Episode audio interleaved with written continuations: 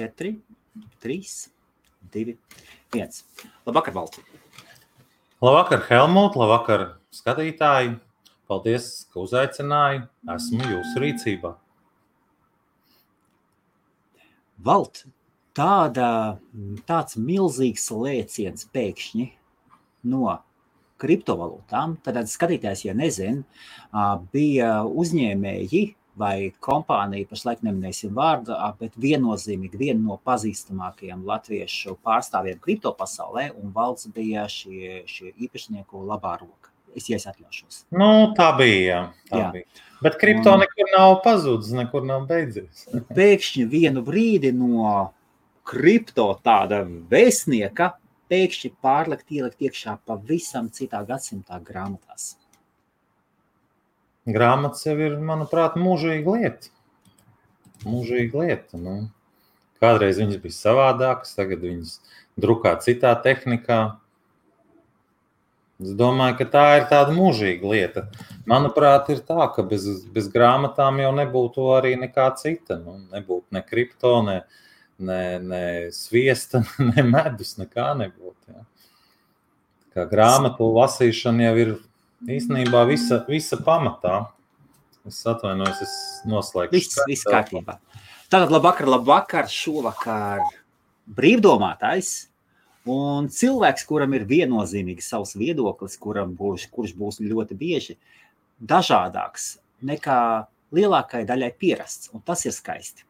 Un tas ir skaisti. Es teiktu, nevis brīvdomātājs, bet vienkārši cilvēks, kurš domā. Ja, teiksim, manā, manā leksikā, manā pasaules skatījumā ir tā, ka 99% cilvēku pasaulē vispār nenojauš, ko nozīmē domāt. Okay. Un, nekad, un nekad nav domājuši. Ja mēs tā labi padomājam, ko cilvēks sauc par domāšanu? Kaut kas skan galvā, un to mēs uzskatām par domāšanu. Tā nav domāšana. Kas ir domāšana? Domāšana ir tāda apzināta lieta, kas iestājās tikai, tikai kā rezultāts jau nopietnām garīgām praksēm. Domāšana ir tad, kad tu ar savu domu vari mainīt realitāti. Kaut vai bišķi. Okay. Kamēr tu ar savu domāšanu realitāti nemaini, tā ir tikai tāda radio pārēde galvā, kas skan. Ja, kas sākās cilvēkam četru gadu vecumā. Jā, starp citu, prāts piedzimst cilvēkam četru gadu vecumā, pirms tam prāta nav. Ir iedīgi, bet pats prāts nav. Un izbeidzās prāts 40, laikam 40 dienas pēc fiziskā ķermeņa izbeigšanās šajā saulē. Ja? Tā kā mm, prāts ir tāda interesanta lieta. Viņa ir pilnīgi nesaistīta ar to, kas cilvēks ir. Prāts ir dators. Ja? Prāts ir dators. Un vai nu tu šo datoru lieto, vai nu viņš lieto tevi. Ja? Nu, divas izvēles tikai ir. Tā kā par domāšanas procesu tā ir interesanti. Tas ir tāds baisais jautājums. Kā tu varētu pateikt, kā tas ir domāt un nedomāt? Domāt un nedomāt. Um, Pārfrāzēju jautājumu, Helmu. Tu teici, 90%, 99% cilvēki domā, domā un patiesībā. Uh, ir tāds termins, ka 99% cilvēku pasaulē ir guļoši, aizmiguši. Ja? Vēl viņus sauc par kurliem un akliem. Uh, un es pats tāds esmu bijis, ļoti labi to zinu. Um, ideja ir, nevis ideja, bet tā būtība ir tāda, ka es saku, cilvēks pats nedomā. Galvā kaut kas skan pats no sevis. Vienkārši tur kaut kas skan. Cilvēks iet, iet pa dzīvi un saka, o, reku, klaviatūra, reku visu laiku nu, jā. domā par apkārtējo realitāti. To, ko zemes viņi izmet ārā. Jā, jā, jā. Un nu, prātā, prātā rod, rodās tur, vai es šodien jūtos labi, vai es šodien jūtos slikti, vai man tur Helmuts dara pāri, ja, piemēram. Ja? Jā. Helmuts nemaz to nezina. Viņam nemaz nav ne mazākās idejas darīt pāri. Piedod, es tev paņēmu kā piemēru. Ja? Uh, un, un tā mēs dzīvojam. Ja? Es ne, pieņemsim, es kaut kad, man bija kaut 25 gadi, apmēram, tas nav svarīgi. Ja? Jā. Un es ik pa laikam piefiksēju, ka nu, kāds cilvēks uz maniem apvainojās, tur pārtrauc attiecības, tur nu, kaut kādas meitenes apvainojās. Ja? Nu, tas, kas mums visiem dzīvē notiek. Un es tā pie sevis sēdēju un domāju, dažreiz man izdevās pēc kaut kāda laika uzzināt, ko tad nu, es esmu sliktu izdarījis. Ja? Un es tā padomāju, pāanalizēju un sapratu, ka es nekad neko no tā neesmu darījis. Ja? Un tad es uzdevu sev jautājumu, kur tad ir realitāte? Tas, kā izskatās, nu, teiksim, Helmutam, kā izskatās. Ja? Jā, jā. Vai tas, vai mana motivācija? Tur ir nu, vēl sarežģītāk. Ir mana motivācija, ir darbība. Ja? Katrā sarunā starp diviem cilvēkiem patiesībā ir četri procesi, kas notiek. Ja? Tas, ko es domāju, kā es to pasaku, tas izriet no manām zināšanām, pasaules uzskata, pieredzes un tā tālāk. Tad ir tas, ko Helmuts dzird, Un tad ir tas, ko Helmuts saprot, izējot no savas pieredzes, savas uh, pasaules skatījuma un tā tālāk, no sava likteņa un tā tālāk. Respektīvi, ja tā schematiski paskatās, cilvēkiem nav ne mazāko iespēju saprasties. Vispār, tāpēc, ka ja.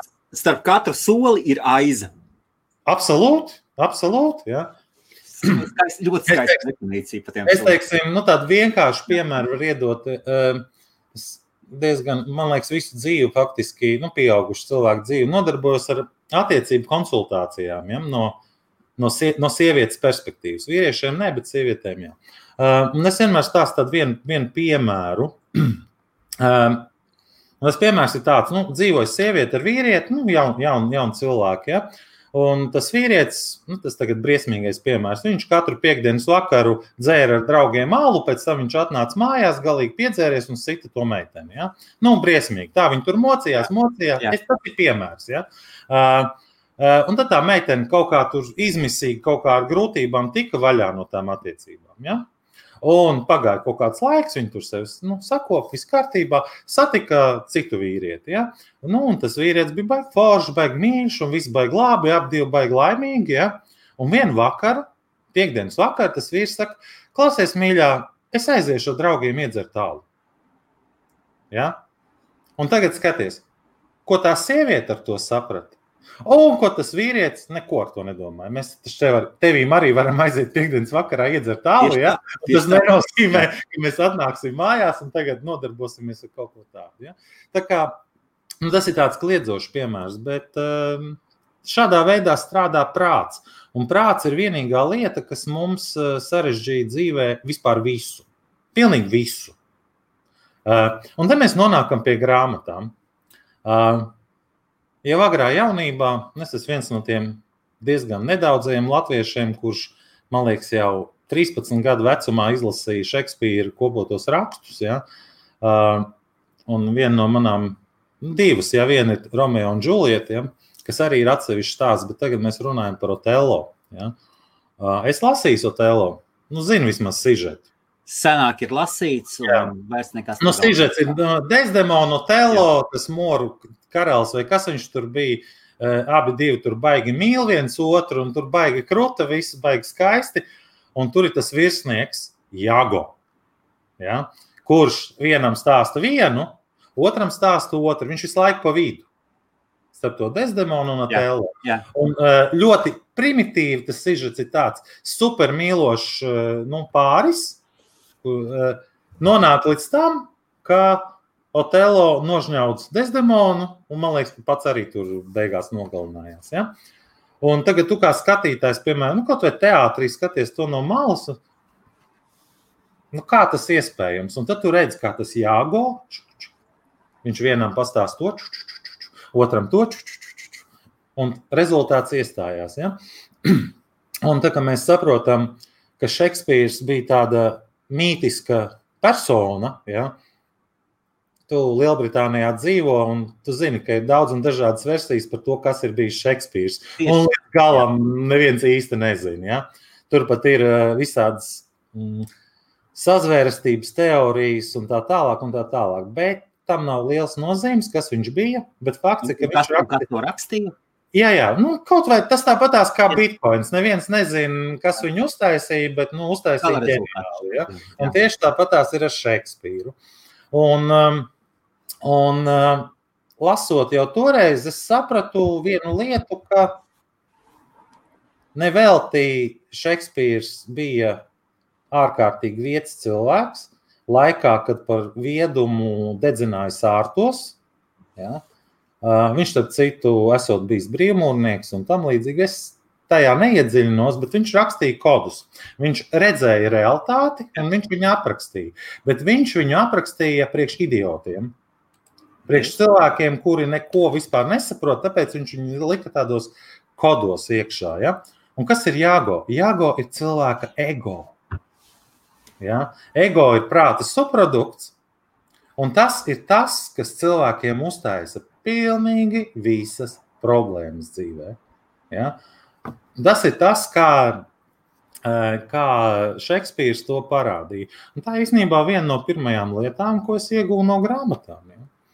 Tā ir, un kopš tad es sāku, protams, nu, tur vēl dažādi notikumi bija pa starpai, protams, sāku praktizēt to, kad atdalīt sevi no sevis, kā es saku, ja? ieraudzīt to savu ego kā, kā distanci. Un tas ir vienīgais veids, kā tu viņu var sākt vadīt. Un tad, kad tu viņu sāc vadīt, ja, tad iestājās tāds brīnums, ka pazūd sāpes. Dzīvē vairs nav sāpju, nekādu ciešanu nav. Viņas neeksistē, nav. Ja? Tā kā es sēžu, es varu pateikt, dzīvē nav ciešanu. Ja tu tiec galā ar bailēm. Bailes jau ir, jau ir tālāk radīts produkts. Bet pirmais, kas ir jāmācās, jāmācās ir vadīt savu iedomāto avatāru, ja, personību. Ja. Mēs visi baigi pieķeramies pie personības. Neviens, nu, vai gandrīz neviens nav aizdomājies, kas ir personība. Ja. Persona ja, ir grieķu vārds, kas apzīmē tās maskas, ko mēs visi pazīstam, teātris maska, ja? kur ir vien, viens smaidīgais un apgriež otrādi nu, dusmīgais. Zini, par ko es runāju? Ir klasiskās teātris maskas. Ja? Jā, jā. Tā ir persona. Maska, kas ir uzlikta. Ja? Citas personas patiesībā nav. Ja? Persona vai personība? Pers personība jau ir atvasinājums. Ja? Okay, persona, ja? persona, nu, kad persona piedzimst un persona nomirst. Ja? Ok, grieķu filozofija. Jā, no. pieskāries Grieķijai. Kurš ir tavējais? Tu zini, pa grieķiem vispār ir baigi interesanti. Skaists laiks bija, vai ne? Uh, Vismaz kā lasa. Kad lasa. Jā, jā. Nu, Eiripīts, es domāju, ir numur viens priekš manīm. Uh, protams, klasiska Homērs, jā. Mm, lasīts ir īstenībā viss jau bērnībā. Un es tagad prasu jauniešiem, viņi pat nezina, kas ir Homērs un kas ir Ilijāda, kas ir Odiseja. Ja? Uh, bet ar grieķiem ir baigi interesanti. Ir viena tāda teorija, man viņa baigi patīk. Es domāju, ka tev viņa arī patiks. ka padomā tādu lietu. Grieķi, kas ir Eiropas uh, kultūras pamatā, Ja, visa mūsu viens no šūpuļiem. Jā, jā, jā absolūti viens no šūpuļiem. Šūpuls, Tiesībās, mākslā, visur nu, pamats. Pol, ja? pol, politikā, valsts. A, no kurienes grieķi to dabūja? Ja? Tas ir skaidrs zināms. Grieķi savas zināšanas ja, saņēma no Apollona. Nu, tas ir grieķu, grieķu stāsts. Visas zināšanas. Apollons bija tas, kas grieķiem iedeva zināšanas jā. par visu. Tas ir pirmais vēsturiski. Ej, ejam tālāk atpakaļ. Jā. Um, senajā Grieķijā nevienā brīdī skolotājs, nu, tas, kas māca kādam kaut ko, nevarēja būt sieviete. Tas nebija iespējams. Jā. Ja? Apollons savas zināšanas saņēma no savas mātes Leto. Apollona māte bija Leto. Leto no Eridanas krastiem. Un kurš tagad man pateiks, kas ir Eridana? Tu zini, kas ir Eridana? Upe tā ir. Dzirdēts, bet aizmirsts. Es tev tagad pateikšu, Eridana no maniem ir apmēram 5 km attālumā. Tā ir Daugava. No. Leto nāk no Baltiem, mani, mani mīļie. Ja? Lūdzu, interesanti lieta. Nu, labi. Nu, redz. nu, klau, nu, paskatīsimies vēsturiski. Nebija Daugava tad vēl. Te, teiksim, teik, teiksim, teiksim, kā ir Daugava. Balta, balta civilizācija ir īstenībā uh, senākā civ dzīvā civilizācija pasaulē. Šobrīd. Mūsu valoda, latviešu valoda, ir senākā dzīvā valoda pasaulē. Ok, labi. Ja, šajā brīdī. Tas ir Es, E, kopā, kopā ar leišu valodu. Ja, un, e, ja mēs latviešu valodu saucam par atsevišķu valodu, tad e, visu cieņu arī nu, latviešu valodai. Ja. Latviešu valoda pat ir vēl senāka, ja, ja mēs viņu atdalām. Ja. Latviešu valoda ir vēl senāka. Latviešu valoda ir pasaulē tuvākā valoda sanskrita. Pati tuvākā. Labi, atļaušos nepiekrist. Tomēr ir bijušas civilizācijas, kuras jau dzīvo ļoti civilizēti, kamēr šeit cilvēki netīriem dibeniem kaut ko tur krūmos meklē. Bet ā, labi, es, es, es, ne, es, ne, es ne ar ekspertu es šeit nerunāšu. nu, labi, Es esmu Dalviņš, un es tam citu biju domājis, ka piekdienas vakaros vajadzētu tieši cilvēkus ar spilgtu, savādāku, savādāku skatu, lai, lai nesa dažādas perspektīvas uz dzīvi, lai var, lai var ieskatīties, jo interesanti. Jā, mēs ar, mēs ar Helmutu runājām, un Helmuts ļoti laipni man piedāvāja um, šo laiku vadīt raidījumus piekdienās, bet, nu, diemžēl, aizņemtības dēļ, pat cik es nevaru. Pašlaik, nekad Pašlaik, nesaku nekad. Pašlaik, vienkārši es vēl neesmu spējis motivēt. Pie, Es vēl neesmu spējis motivēt. Nu, viss ir atkarīgs no citiem mūsdienām. Tieši, tā, viss ir atkarīgs no motivācijas, un, bet man arī jāskatās, ja es spēšu motivēt, vai mēs spēsim tad noturēt vispār visu esošo kuģi. Tur jābūt uzmanīgām, cik smags var būt, cik smags var būt motors uz, uz motorlaivas. Tas tiesa. Spēks ir viens, svars Jā, ir otrs. Jā, jābūt līdzsvaram.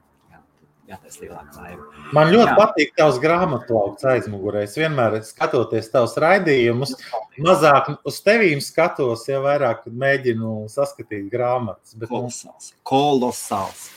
Pirmās, uh, pirmā es nopirku bērniem jā, šeit.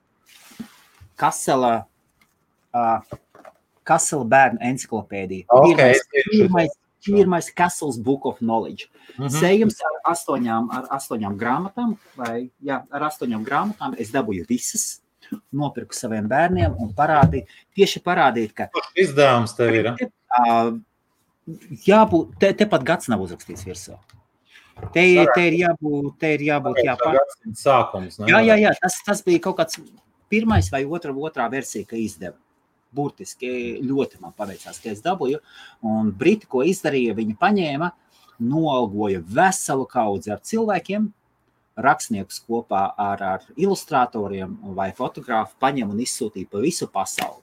Un teica, sameklējiet visus materiālus. Un tad no visas pasaules viņi beidza beidza iekšā materiālus, un tad salika bērnu savas Castles. Jā, tas ir Brit, Britu impērijas laiks, un nu, Britu impērija bija valsts, kurā, kurā saule nekad nenorietēja. Un, tā informācija tur tiešām san... baigi daudz mēslus viņi sataisīja toreiz, bet nu, arī labas lietas, jo viņi savāca to informāciju. Un pateicoties tam, lielā mērā viņi šobrīd ir pieejami. Jā, viņi ļoti daudz ko izdarīja. Mēslus. Baigi daudz. Nu, to, to, ka, to, ka viņi Indiju iztīrīja, palīdzēja Nu, attīrīt. Tas, viņi- tas, ko viņi izdarīja Indijā, par to viņi maksās, man liekas, eh, mūžam. Tas ir, tas ir, manuprāt, viens no lielākajiem noziegumiem, kas tika izdarīts. Bet nu, šodien nav tā mūsu tēma. Jā, nevar zināt. Jā. Paskaties, kāds šeit ir komentārs. Un droši rakstiet komentārus šovakar. Mums ir viennozīmīgi spilgts domātājs, valsts dalbīņš, un droši uzrakstiet viņam savus jautājumus. Sveiki, vīri! Uģi, sveiki! Prieks tev, prieks tev redzēt, sen neesi dzirdēts. Jā. Sveiki, vīri! Ir dzirdēts, ka cilvēkam piemītošās spējas nav absolūti nekāds rādītājs tam, cik garīgs viņš ir, kā jūs šo komentētu. Jā, Uģi, tā ir, tā ir viena. Tu vari paņemt no to komentāru. Jā, jā, Es pats tev neredzu. Eh, Jā, Uģi, tas ir, tā ir viena no, viena no lielākām manām kļūdām dzīvē, ka um, jau tagad es zinu, ka tas tā ir, kā tu raksti. cilvēkam var piemīt, piemitēt baigākās gaišredzības spējas, un viņš var būt pēdējais zābaks un ļauns cilvēks. Tas ir iespējams.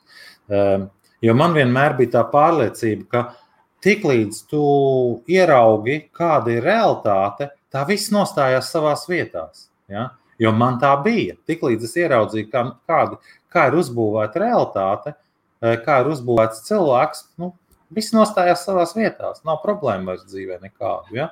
Un man liekas, ka tā ir visiem.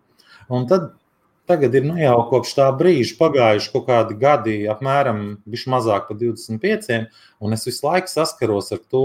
Es satieku brīnišķīgu dziednieku, nu, tādu, kas nu, miroņus ceļ augšā. Ja? Un man liekas, ka nu, viņam jau tad jābūt ar to redzējumu. Tā nē, nekā nav. Ja? Un tā tālāk, un tā tālāk. Domā, viņam nav? Vai viņam ir savs? Cilvēkam var būt spējas. Vien... Nē, redziet, Helmut. Redzi, Valt, redzi, Valt, ir, katram ir viedoklis. Es šoreiz atļaušos. Droši, un, un, un vienmēr šis viedoklis būs kaut kāds īpašāks. Un lielākoties mums būs nepie, nepieņemams, jo nesakritīs, nepārklāsies ar mūsu pasaules sapratni. Tāpēc mēs paliksim. Nu, tas ir taisnība, bet tu runā par kaut ko citu. Eh, tas, ja? ko es gribēju pateikt, redzēji, kas ir viedoklis? Viedoklis ir kaut kāda nu, nosacīta cīņa par kaut ko, ja? Uh, ja. bet patiesība ir viena, un ja tu ieraugi patiesību, ja?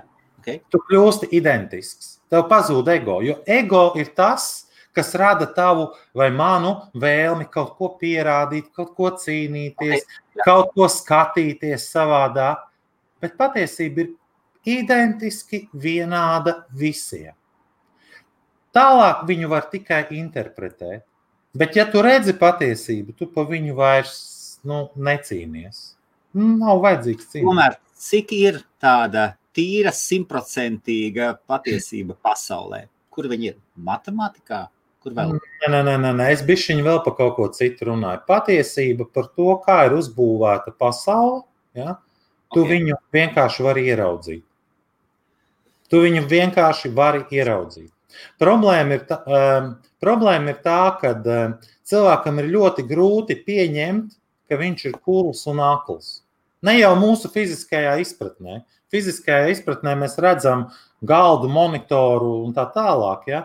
bet tas jau neko nedod. Tas, nu, tā, ir, tā ir loģistika dzīvē, kas ir vajadzīga, bet tas tev nedod nekādas atbildes. Jo tas, ka tu zini, kāda iela tev atrodas kaimiņos, kur ir tuvākais veikals, eh, tas tev neko nedod.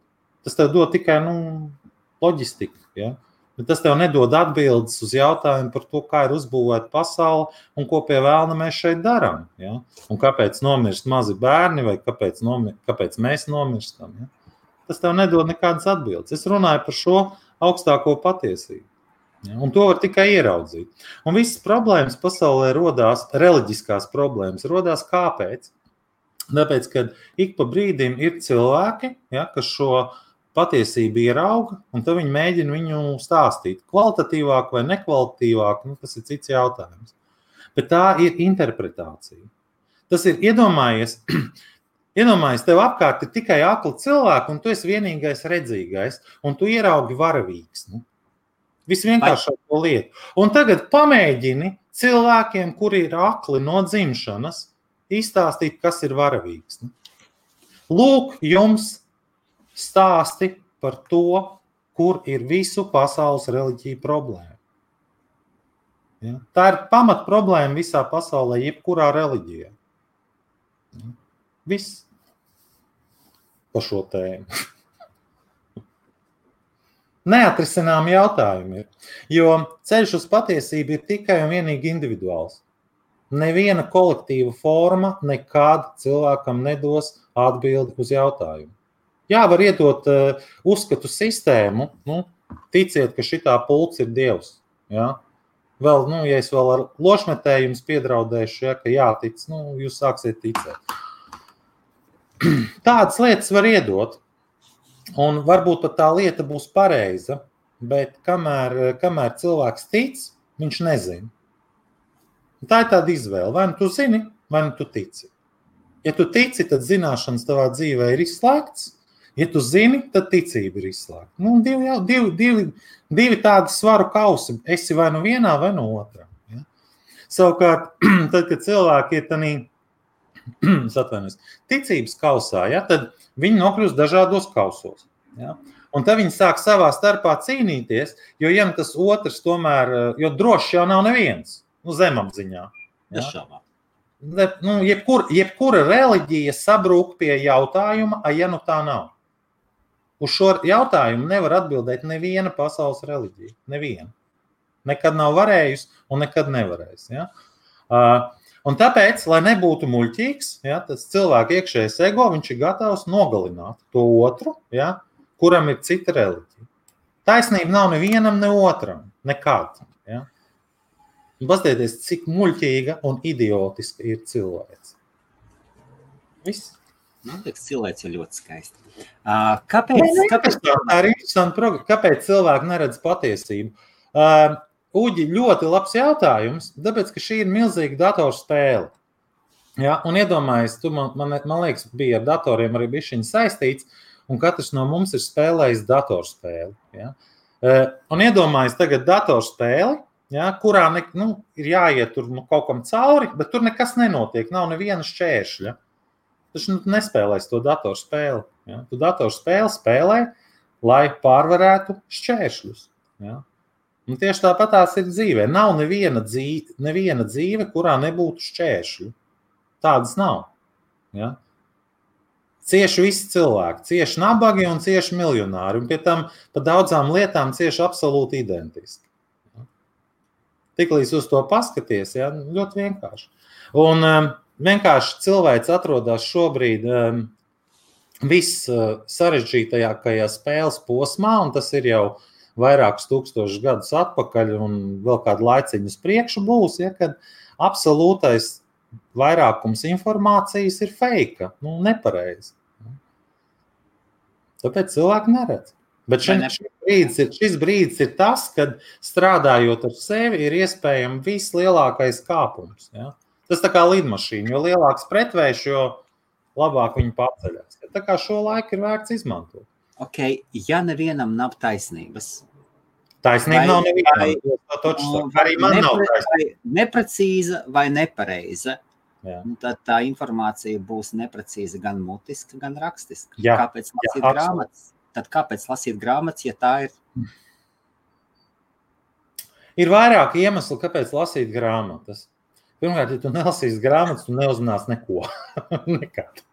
E, ir viens variants, ir viens variants. Ja, ja teiksim, tu no bērnības e, esi pareizā vidē, lai ko tas nozīmētu, e, teiksim, es nezinu, pieņemsim tur Paldies, kaut kādu Himal, Himalaju kalnos, budistu ģimenē piedzimsti, meditācija tev ir nu, no, no bērnības, jā, pašsaprotama lieta, tu manis pēc var nelasīt nevienu grāmatu, nav problēmu. Ja? Jo patiesībā lasot, lasot cilvēkam veidojās viena tāda lieta kā iztēle. Iztēle ir um, Garīgā izpausmē iztēle ir muskulis. Nu, salīdzināsim ar muskuli. Kas notiek ar muskuli, ja viņš netiek trenēts? Viņš kļūst ar vien vājāks un vienā brīdī atrofējās un nav vairs lietojams. Nu, to mēs zinām. Ja cilvēks iztēli nemāk lietot, tad viņš viņu nemāk lietot. Savukārt iztēle ir pamat eh, tāds instruments, ar kura palīdzību veidojas eh, tava realitāte. Ar kuru tu vari veidot savu realitāti sev vēlamā virzienā. Ja tu iztēli nemāki lietot, tad tev nav tavs, tava iespēja iespaidot realitāti līdzinās nulē. Ja?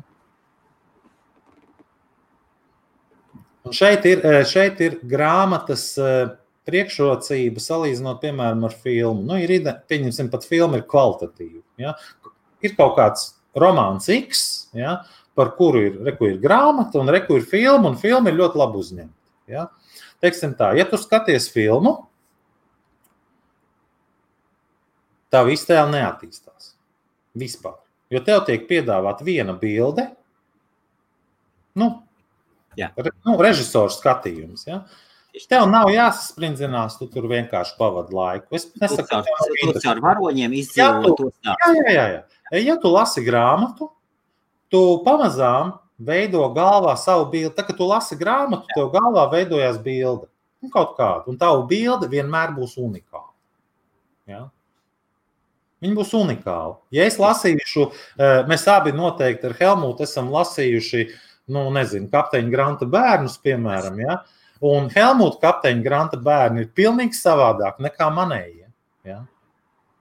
Tām Mēs- nav, tām nav taisnības. Un maniem nav taisnības, bet Helmut, Helmutam ir pareizie kapteiņa Granta bērni. Ja? Labi, tas ir joks, bet uh, mēs strādājam ar savu iztēles muskuli. Ja? Un tas, tā, tas, tas ir interesants mūsu laika tāds negatīvs fenomens, uh, kas pēc manām zināšanām totāli parāda degradācijas virzienu. Uh, ir tas, ka mēs nestrādājam ar savu garīgo ķermeni, kuram ir tieši tādi paši muskuļi. Ja? Pirmā lieta ir lasīšana.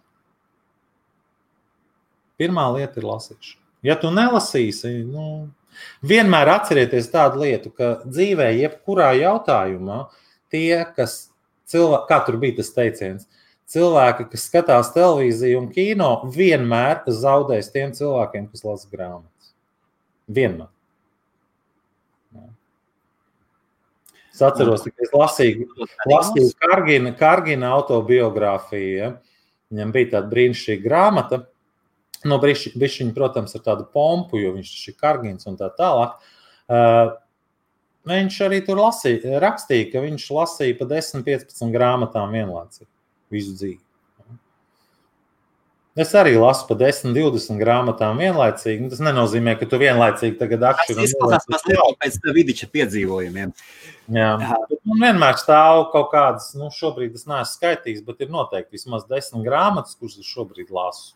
Ja kāds jauns, ja kāds jauns cilvēks klausās un nesaprot, par ko iet runa, tad lasot grāmatas, lasot grāmatas, jums pavisam, pavisam vienkāršākā izteiksmē jums būs bagātāka, bagātāka valoda. Pats pats pirmais. Jā. Un jūsu ierocis ir jūsu valoda. Un Un valoda, Helmut, to- valoda ir realitātes veidošanas mehānisms. Tur arī ir jāizkopja pie šabām. tā. Un tu šo tu var ļoti, ļoti spēcīgi redzēt Lielbritānijā, kur cilvēki, kuri Latvijā ir bijuši ļoti spēcīgi, kuriem ir ļoti izkopta valoda, un viņi māca manipulēt un spēlēties ar vārdiem, lai panāktu sev vēlamo rezultātu, ierodīties Lielbritānijā, Īrijā, Vācijā, Holandē, Beļģijā. Viņi ir bez rokām. Bez rokām, jo nav šīs spējas izteikt sevi un paspēlēties. Jā. Un dabūt vēlamo, un, un, un attīstības ziņā viņi vairs netiek uz priekšu. Bet tas ir tikai seklākais. Tas ir Jā, tikai jā, bet murā. tas ir pietiekami nopietni, pietiekami nopietna lieta. Ja? Jo valoda, ja? valoda ir cilvēka vispār nu, pamats. Fiziskajā pasaulē ar valodu tu veido realitāti. Ja? Jā. Tas ir tas, eh, visi zina tādu buram vārdu, ja? abrakadabra. Zini tādu? Es dzirdēju, abrakadabra. Ja? Bija pat slavena, slavena, man liekas, 70. vai 80. gados dziesma, tāda abrakadabra. Uh, un tie, pat, tie patiešām zināmā mērā ir buramvārdi. Ja?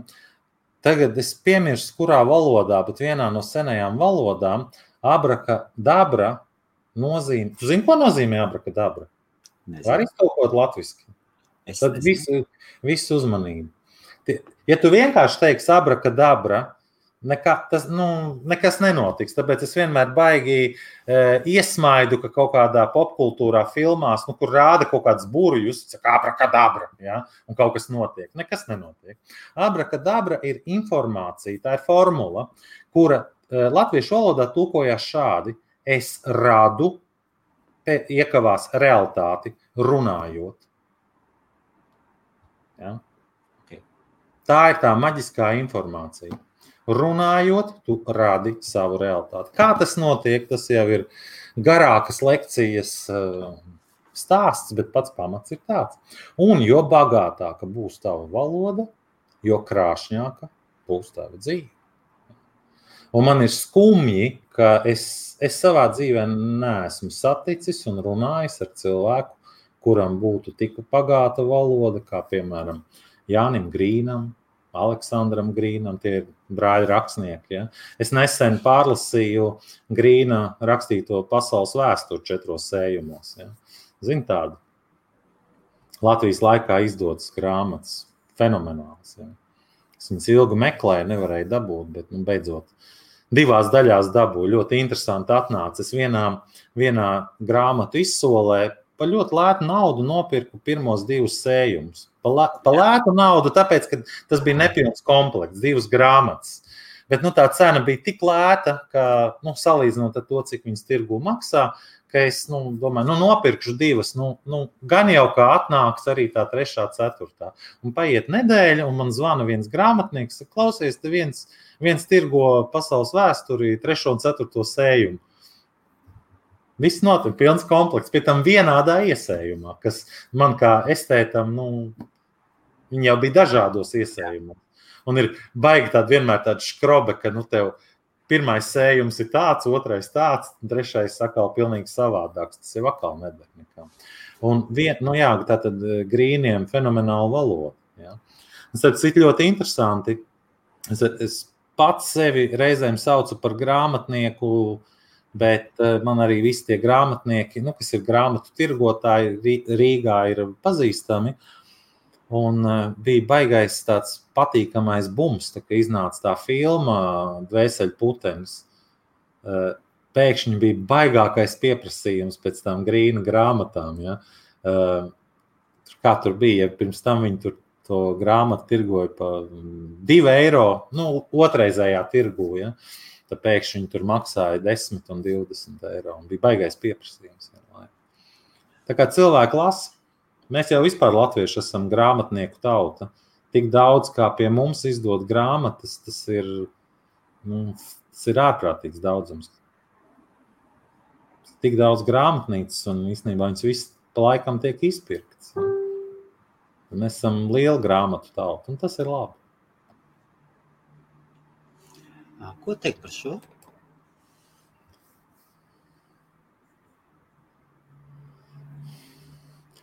Nu, ieliec to dzējolī, un tas būs dzējolis. Nu. Sirds ir uh, orgāns, kas pumpē asins. Ja? Un sirds nomirst, uh, tad, kad cilvēks nu, nu, nomirst. Viss, viss, ko es jums varu pateikt par sirdi. Nu, šajā gadījumā sirds nav šādi domāta. Nu, es saprotu, bet es vien, vienmēr atbildēju, šis ir labs poetisks izteiciens. Nu, nu ieiet arī otra cilvēka sirdī. Nu, nu, kā tu, tu tur ieies? Vispirms, ka, saproti, kamēr, kamēr cilvēks nezina, kas ir viņš pats, viņš nekur, nekur nevar ieiet. Neko nevar tur saprast. Un vis, vis, visi priekšstati par otru cilvēku balstīsies uz expectācijām, cerībām, vēlmēm, vajadzībām. Ja. Nekādā sirdī tur īpaši neieies. Ir arī, ir arī cita, ir arī cita galējība. Jā. Cilvēki, kas visu laiku dzīvo grāmatās. Jā, ir tāda. Kam cits dzīves nav? Pazīst tādus? Šķiet, ka nē. Nav gadījies, bet es saprotu, par ko tu runā. Nu, saprotu, tas, ir, tas var notikt ar jebkuru lietu. Tā ir pieķeršanās. Vispopulārākā lieta, tā, starp citu, ir attiecībās. Ja, kad sieviete pieķer, vai arī vīrietis, tas notiek retāk, bet pārsvarā ir sievietes, kas ar šo grēko, ka pazaudē sevi un kļūst par to procesu, ko dara. Nu, jo sevis vairs nav. Ja? Un tu sāc kalpot tajā lietai, ko tu dari, nevis ļauj tai lietai palīdzēt sev dzīvot labāk, gudrāk, savādāk. Nu, nav svarīgi. Ja? Uh, nu, tas ir tieši tāpatās, nu, kad uh, tu vāri ēdienu un tu pieliec sāli. Ja? Vai tu pieliec tik, cik vajag, vai tu pieliec kilogramu. Nu, būs atšķirība. Ja? Būs atšķirība ja tu lasi grāmatas, lai nu, kaut ko zinātu, uzlabotu savu dzīvi, ir ok. Nu, ja tu pazūdi grāmatā, nu, un tev nekā cita dzīvē nav, tad es domāju, ka arī nekas labs no tā nebūs. Valda, kāpēc tu lasi? Kādas atbildes tu meklē grāmatās? Ko tu meklē? Tu zini, es godīgi sakot, vairs nezinu. Es varētu arī nelasīt. Man tā šķiet. Varētu? Es domāju, ka varētu. Apgaismība. Nu, uh, nu, grūti pateikt. Saprot, nu, es tev pateikšu, ka es nelasīšu, un, un, un, un tūlīt, tūlīt man kāds draugs atnesīs tādu grāmatu, ko nevar, nevar nelasīt. Ja. Uh, ir bijis, kad konkrēti meklē kaut ko. Ja. Uh, bija viens laiks, kad es ļoti daudz mācījos, uh, lasīju attiecību grāmatas, psiholoģijas grāmatas, filozofijas grāmatas un tā tālāk. Nu, tad bija, bija konkrēts mērķis. Ja. Uh, man bija teiksim, kaut kādi desmit gadi dzīvē, kad es diezgan lielu pārliecību uzskatīju, ka daļa literatūru, daļa literatūru nu, ka tas ir lieka laika tēriņš. Ja? Un es nelasīju, nu, romānus nelasīju vispār, nekādus. Ja? Un tad es, varbūt tādā laikā tas bija pareizi. Pēc tam es savas domas mainīju un sāku kaut ko palasīt. Teicu, oh, baigforši, ja? baigforši, baiglābi. Uh, Ļoti daudz labas romances. Es izsaka, nekāda problēma. Ko tu meklē grāmatās? Es tev nevaru atbildēt. Es tikai zinu, kas notiek grāmatās. Vēl? Nu, Ko tu meklē grāmatās? Vēlreiz man uzdod šo jautājumu. Šaubām. Nu, mēģināšu atbildēt vēlreiz. Es meklēju atbildes, ja ieteiksim kaut kādu konkrētu vajadzību. Ja man, teiksim, kaut kādā dzīves sakarā, nu, teiksim, tagad interesētu Grieķijas un Grieķijas vēsture, nu, mēs sākām par Grieķijas runāt redzējumu sākumā. Ja? Grieķijas vēsture, Latvijas vēsture saistība ar to. Eh, valodniecības saistība, eh, lingvistiskās izcelsmes un tam līdzīgi. Es zinu, kurā plauktā man tas ir. Pat ja es šīs grāmatas neesmu, man ļoti daudz grāmatas, ko es neesmu lasījis. Ja? Viņas ir vienkārši. Nu, tad es varu sākt meklēt. Vienādi sakot, pirmā atbilde ir uh, atbildes uz konkrētiem tajā brīdī interesējušiem jautājumiem. Ja? Es joprojām esmu no tiem, kas uh, primāri nemeklē internetā, bet primāri meklē grāmatās. Tā nav es... internetā. Ejot tik dziļi, ejot tā kārtīgi dziļi, nebūs internetā. Nav. nav. Tā, es tagad esmu apsēsts ar epikūru. Tas ir liels, liels mīts, ka internetā ir atbildes. Internetā ir ļoti primitīvas atbildes. Bišķiņu palabošu sevi. Internetā, paldies Dievam, var atrast ļoti daudz grāmatas. Es, piemēram, esmu ļoti pateicīgs vienai lapai, kur ir nu, pieejams faktiski Viņi, man liekas, tā arī saucās secret teksts, vai nu, svētie teksti, ja, kur ir visa pasaules garīgā literatūra, kāda nu, vispār ir iedomājama. Tur, man liekas, desmitiem tūkstošu šķirkļu ir angļu valodā lielākoties. Un es gribēju pateikt, ka starp citu tur ir diezgan liela sadaļa ar latviešu pasakām. Nu, tāds tāds nianses. Ja? Tādas lietas, jā. Daudz esmu tam ar šiem failiem strādājis un tam līdzīgi. Ok, ja tu meklē grāmatu, es neesmu pabeidzis atbildi, piedod. Nu, varu papildināt ar to, ka vēl, jā, protams, ir izklaide. Man ļoti labprāt patīk paņemt kādu labu, vai kas man šķiet tādā brīdī, labu romānu. Ja? Tā ir, tā ir izklaide. Kas jā. man patīk, ka šajā izklaides procesā notiek smadzeņu darbības attīstīšana, iztēles attīstīšana, plus bauda nu, no tā sižeta. Ja? Nu, tur ļoti daudz, ja? ļoti daudz kas notiek. Daudz dažādu procesu notiek. Bet uh, katrā grāmatā ir arī nu, kaut kāda vai nu vērtīga frāze, vai vērtīgs citāts. Man ļoti bieži ir, kad es uh, kādreiz man bija. Teiksim, tā klāte, kuras kaut ko pierakstīju, tagad man tas ir datorfails, kuras nu, pierakstu kaut ko, kas tajā brīdī ir šķits interesanti. Un, yeah. um, Tā kā ir vienmēr ir kaut kāds mācību process, kaut kāds pašattīstības process, nu, tādas lietas. Ja. Varbūt varam pamēģināt, ja kāds cilvēks meklē atbildes un paiet pa dažām nišām, nosaukt vienu vai divas grāmatas, ko ieteikt.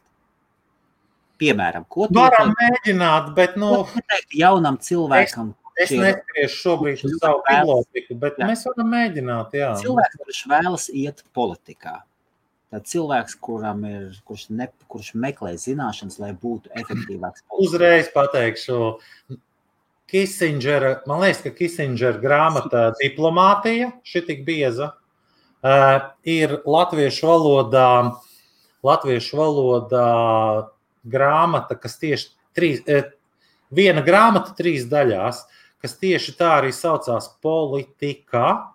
Uh, Neatcer, nu, tur bija autoru kolektīvs, man liekas. Eh, man viņa tepat blakus, otrā istabā ir. Eh, ko es pilnīgi noteikti ieteiktu, kas ir vajadzīgs Krievu laikā, okupācijas laikā izdotā politiskā encyklopēdija. Okay. Nu, tur ir, protams, diezgan Jā. daudz arī nu, tā padomju propaganda iekšā, bet encyklopēdija ir baigta labā. Viņu var pavēlti dabūt, viņa cilvēku ārā met. Ja? Uh, es esmu savā alkatībā, nu, man ir pašam labs izdevums, man vēl kādā trīs stāv garāžā vienkārši tāpēc, ka cilvēki bija izmetuši. Es domāju, nu, bāc, nu, nu, nu ok. Ja? Uh, un uh, encyklopēdijas, encyklopēdijas, sākot no, protams, konversācijas vārnīcai, ir jābūt katra latviešu mājā. Tā ir mana pārliecība, ja? uh, Latvijas laikā izdotā. Un ļoti laba ir arī, starp citu, Krievu laikā izdotā Latvijas padomju encyklopēdija, kuru arī var dabūt pa brīvu. Viņa sludinājumos pa piecīti atdod pilnu komplektu, vai pa šokolādi atdod, vai ārā met. Ja? Nu, kaut kā tā. nu, tas ir tas, kas man pirmais nāk prātā. Bet uh, pavisam nopietni no politikas, nu, tur vēl ir jālasa Platona valsts, pilnīgi noteikti. Nu, mēs varētu īstenībā šit par politiku mēs varētu turpināt eh, ļoti garu sarakstu, es domāju. Jā. Visi sengrieķu domātāji tur ir nu, jābūt, jābūt galvā un jābūt zināmiem. Ja tā nebūs, tad tādi puskoku lēcēji vien tur būsiet. Ok, uh, lieliski. Tālāk uzņēmēji darbībai. Cilvēkam, kurš uzņēmēji darbībā sevi meklē. Ko tie Es skatos uz plauktu, zinu. Man ir liels plaukts par šo. Tur, tur ir ļoti daudz. Es tagad necelšos un neiešu un nenesīšu grāmatas. To mēs nedarīsim. Tur ir baigi, baigi daudz. Uh, pirmais, lai cik tas nebūtu dīvaini, uh, es domāju, ka labi, pieņemsim, ka cilvēks tā abstrakt runājot, neko nezinu par uzņēmēju darbību, bet grib uh, nu, būt uzņēmējs. Jauns džeks, tur 15 gadi, un sevi gribētu redzēt tajā virzienā. Pirmais, ko ņem un izlasa, izlasīja Roberta Kijosaki, bagātais tētis, nabagais tētis. Numur viens. Ja tu spēj iebraukt tajā, Nu, tad iesim tālāk. Es tagad nerunāšu, ir ļoti daudz specifiskās biznesa mācību grāmatas, kas jau ir jau nu, augsts līmeņa. Tās liekam mierā, tās nu, ir ļoti daudz un ļoti labas un visādas. Ja? Bet pirmais ir jāieliek pamati. Tātad pirmais ir uh, Kijosaki, bagātais teicis, nabagais teicis. Ja? Uh, tur bija Viņam bija vairākas no šīs sērijas, bet nu, pietiek ar to pirmo. Var paņemt arī pārējās. Jā. Tad ir ļoti laba grāmata, neatceros autoru no galvas. Saucās Miljonāra prāts. Ļoti laba grāmata. Viņi latviešu valodā izdot, viņi tieši tā arī saucās. Um, tad tikko, tikko, tikko zināju, piemirsu, ko es vēl gribēju teikt. Uh, jā, kas ir ļoti, ļoti svarīgi, Latvijas, Latvijas ir izdot, tas ir veiksmīgu cilvēku biogrāfijas.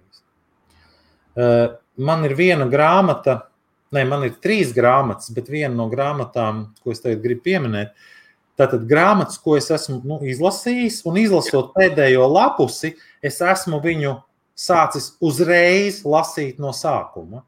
Eh, tādas ir trīs grāmatas manā dzīvēm. Nevis kādreiz pārlasīts, bet uzreiz. Tu izlasi pēdējo lapus un atšķir pirmo. Ja?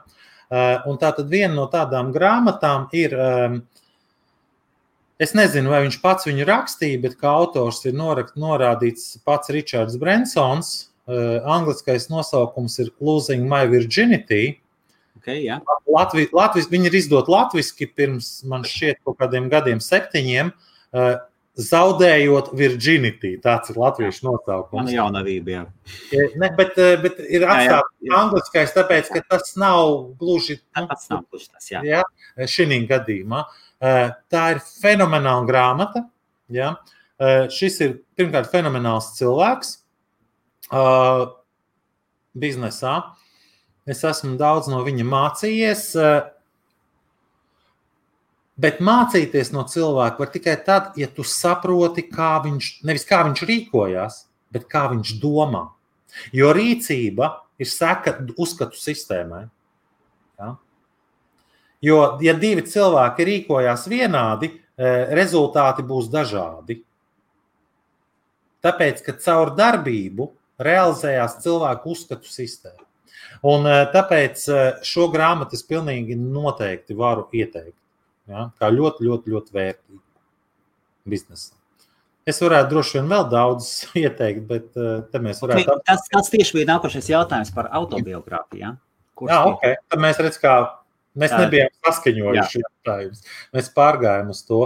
Autobiogrāfijas ir, nu, tas ir, um, tā ir viena no labākām lietām, kā dzīvē mācīties. Uh, jo redzi, kāds kā cilvēks ir dzīvojis pirms, tev, pirms tevis. Ja? Viņš ir kaut, ko, kaut kam gājis cauri, kaut ko sapratis. Uh, lasot autobiogrāfiju, tev ir teorētiskas iespējas samazināt nu, savu kļūdu skaitu. Es nesaku, ka tas notiks no tā, ka tu izlasīsi grāmatu, bet vismaz šādā veidā tev pastāv kaut kādas iespējas. Ja? Jo pa lielam ir tā, ka cilvēki dzīvē uh, piedzīvo ļoti līdzīgas situācijas. Nekas jau nav mainījies. Kopš cilvēks eksistē, visiem ir bijis pirmā elpa un pēdējā elpa. Visiem ir bijis pirmais skūps un pēdējais skūps, un tā tālāk. Un tā tālāk ja? Vieni lieto internetu, citi nelieto internetu, bet tās lietas, ko mēs dzīvē risinām, viņas jau pa lielam ir vienādas. Un to, ko tu šobrīd eh, piedzīvo, ar kādiem izaicinājumiem vai problēmām tu saskaries, ar to kāds jau ir kādreiz atrisinājis. Ja? Un tāpēc autobiogrāfijas eh, tām tēmām vai tiem cilvēkiem, kas tev interesē vai kaut kādā brīdī liekas saistoši, ir ļoti, ļoti vērtīga lieta.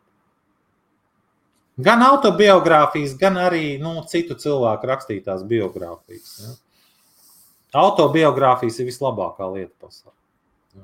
Tātad, piemēri, piemēram, piemēri es autobiogrāfiju. Starp citu, minot par Richardu Bransonu, man burtiski dažas dienas atpakaļ daži angļu uzņēmēji pateica, ka tad nopietni uzņēmēji pateica, ka Richards Bransons ir ieķīlājis savu salu, lai izglābtu Virgin Atlantic. Ah, okay. nu, tas viņam ir tāds. Tas, tas, tas, parāda, tas parāda viņu. Tas parāda viņu. Nu, Viņš kaut, kaut arī līdzīpašnieks tikai, tikai, jo tur jau ir pavisam cits. Un tomēr tas ir viņš. Pilnībā. Pa, pa to uzņēmēju darbību tur ir vispār. E, tur ir baigi, baigi, baigi jāmācās daudzas daudz lietas, un tās lietas pārsvarā ir garīgas.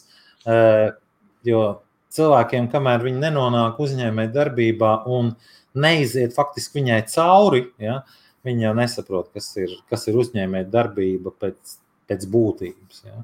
Un Brensons ir viens no tiem, kas eh, vai nu apzināti vai neapzināti ir to sapratis. Viņš realizē sapņus. Ja. Sapņus, un pasties, cik daudz kas ir noticis. Ja. Ja tas ir apbrīnojami, kā ar vienu mazu mūzikas veikaliņu, ja viņš sāk ar vienu mazu mūzikas veikaliņu. In the middle of a fucking nowhere. Ja? No, nu, Izaugt, nē, nē, tas ir fakts. Tas pirmais veikaliņš jā. bija, nu, nu labi, ne jau tūkstnešu vidū, bet. Jā. Nu, nebija, nu, nebija arī Bulgārijā vai tomēr. Protams, nē, bet eh, nu, tas nekas, ne, nu, nekas nebija. Jā. Un no tā tikt uz virsmu Atlantiku, come on, cilvēki. Ja? Nu, es tagad neatstāstīšu tos, tos viņa stāstus, tur viņi ir daudz, un tiešām to var lasīt un vienkārši brīnīties, kā tas ir. Nu, Kā tas ir iespējams? Uh, viņš arī tur ļoti interesanti izstāsta, kā viņš pirmo un vienīgo reizi dzīvē pārkāpa likumu. Ja, viņš tur bija arestēts. Viņu arestēja par kontrabandu. Ja. Viņš tur veids skaņu plats kontrabandas veidā. Bet, um, Bet tur ir ļoti, ļoti interesanti. Ja. Un starp citu, cilvēks, kuram ir disleksija. Jā, Neno, nenorakstiet disleksijas. Jā, tas, tas bija kaut kas, ja es pareizi atceros, ka viņš īsti, īsti nemācīja lietot bankomātu. Vai kaut kas tāds, viņam negāja kaut kāda cipara kopā, kaut kas tāds bija. Viņam gan ar lasīšanu, gan ar. Jā, ar lasīšanu. Un tur vēl tā, vēl tā anekdote, nu, ja tu nemāki lietot bankomātu, tad nu, nopērc banku. Ja? Nu, kaut kā tā. Bet, Jā. tur par šo arī ļoti daudz rakstīts, un uh, viņš to izmantoja kā plusu. Ja? Nevis kā mīnusu, bet kā plusu. Jo, ja viņam teiksim, šī spēja nav, un piedod, kam viņa vispār vajadzīga? Ja tu, eh, jo tu, mēs jau lietojam ciparus un rakstām visu kaut ko, lai nu, nopelnītu naudu. Nu, tā ļoti vienkārši runājot. Ja? Uh, viņš tātad vien, viņam kaut kas ir samazināts, tādā vietā kaut kas ir palielināts. Ja? Un viņam šī spēja redzēt vīziju un turēties pie šīs vīzijas ir nesalīdzināmāk lielāka un spēcīgāka nekā tiem cilvēkiem, nu, vismaz standartā, ja, kuriem šīs disleksijas nav. Ja? Kaut kā tā. Super. Uh, labi. Uh, tur par Bransonu ir daudz interesantas lietas. Uh, vēl kāda interesanta autobiogrāfija. Uh, tad man uzreiz jāsaka, no tām trijām grāmatām, ko es pieminēju, kad es izlasot pēdējo lapus, uzreiz tādā pašā sekundē atšķiru pirmo lapus un lasu viņu vēlreiz. Jā, jā. Ir, uh, es neatceros, kā viņa precīzi saucās, bet uh, tā ir Ošo autobiogrāfija. Es vienkārši viņu lasīju ar tādu kaifu un ar tādu interesi, kā viņa bija pavisam nepareiza mistiķa biogrāfija, nu, kaut kas tamlīdzīgs. Redziet, tur ir nianse, ka tā īsti nav viņa autobiogrāfija, jo tā ir um, no viņa lekcijām. Viņš visu mūžu lasīja ārkārtīgi daudz lekcijas, tur tūkstošiem stundu, un viņa skolnieki e, izvilka to, kur viņš ir runājis par savu dzīvi, salikuši to rekrutē bērnība, jaunība, universitāte, klejojuma gadi, tālāk, tālāk, tālāk un aizved līdz pat boja, nu, nāvei. Ja? Salikuši kopā, bet fenomenāla grāmata vienkārši. Tā ir otrā grāmata. Ot, kaut kā tā. Trešā. Es tagad sāku domāt, ka varbūt ka tikai divas bija, kas pārteicos. Jo es pēkšņi nevaru Ja, atcerēties. ja, un ja mēs padomājam, ja mēs padomājam kādu. Nē, nē, divas bija. Es, ne, es nepareizi pateicu, divas tās grāmatas ir, nu, kas atbilst šai, šai kategorijai. Kad... Mani, ā, kur ir pēdējā, var, ir kāda autobiogrāfija, kuru izlasot, tu pilnībā mainīji viedokli par cilvēku. Piemēram, es izlasīju Giacomo Kazanova un, un redzot šīs pedofiliskās izteiksmes, tas, tas bija drausmas. Es neesmu lasījis. Kāda cieņa par to, ko viņš ir atstājis. Ļoti Mm. interesanti ir lasīt, ļoti skaidri nodefinēts, kas ir kārtīgs, kas ir pareizs vīrietis, kas ir ņūņa, ļura. Tur ir ta- tajos laikos bija kolosāli Man nodefinēts. tagad ļoti āķis skaidri. kopā ar šo grāmatu. Man viņa ir mājās. Toties, toties redzot, uh, tur ir pedofīlija augstākajā.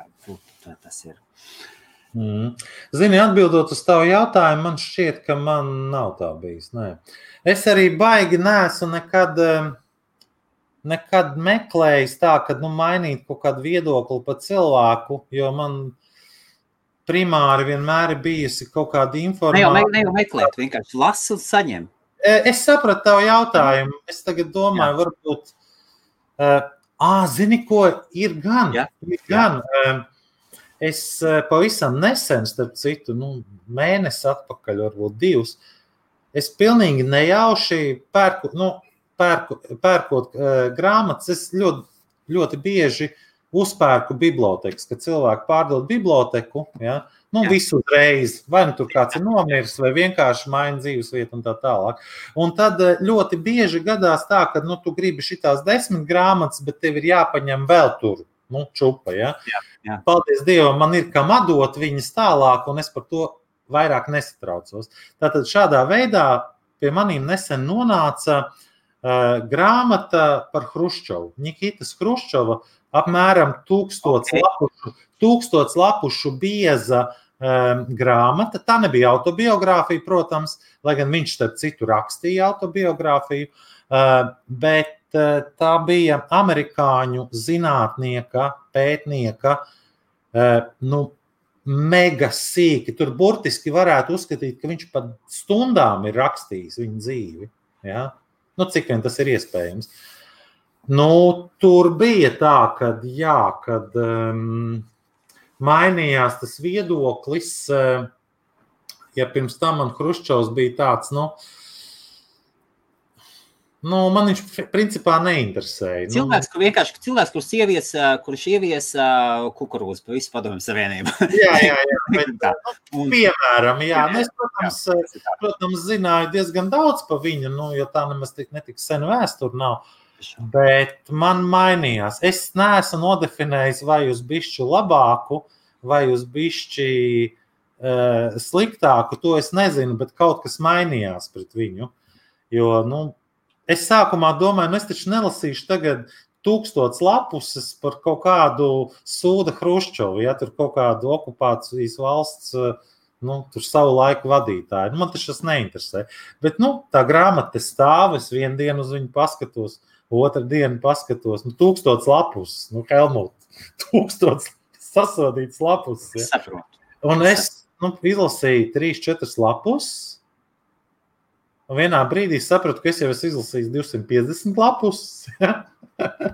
un, un beigās es izlasīju visu līdz galam ar ļoti, ļoti, ļoti nopietnu interesi. Jā, tā, tā bija ļoti vērtīga grāmata. Vismaz man. Jā. Kaut kā tā. Sapranost. Uh, labi, šeit ir jautājums. Tev ir daudz jautājumu, tad pacelsim ārā. Mēs vēl minūtes, varbūt 15. Labi, Baltamīra. Mēs varam runāt, cik vien tu vēlies. Uh, Kristaps, sveiks. Mm, audio grāmatas uh, man nav izdevies uh, kaut kā savā dzīvē saprast. Es, nu, tur Helmutam varbūt ir viedoklis. Ja? Jā.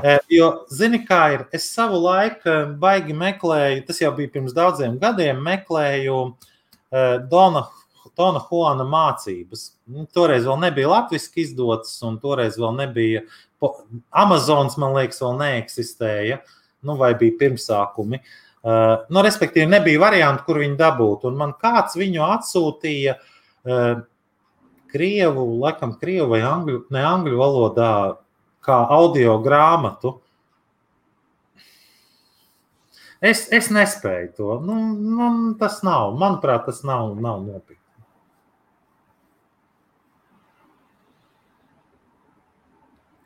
Es tevi... Nē, nē, tu, tu, man, tu, man, tu man iemeti, es sāku domāt, es, es citreiz nopērku audio grāmatas, es Bulgākavu nopirku un vēl ir tās ņemņiks satānai.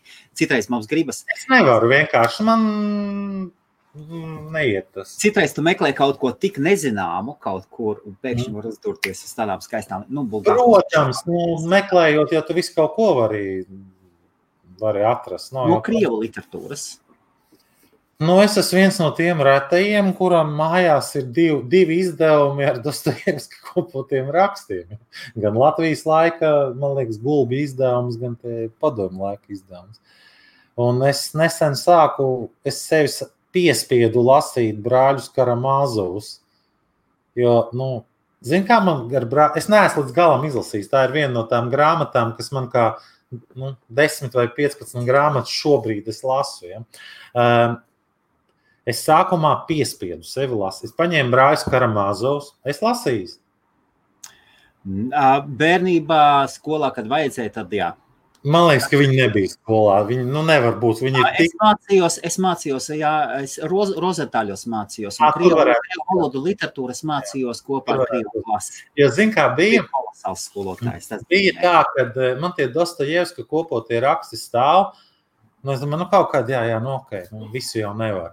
Uh, un tad es kaut kur vienā vietā dzirdēju, baigi labās atsauksmes, brāļi Karamāzovi. Tad man viena baigta smukā meitene prasīja, vai man nav grāmata brāļi Karamāzovi.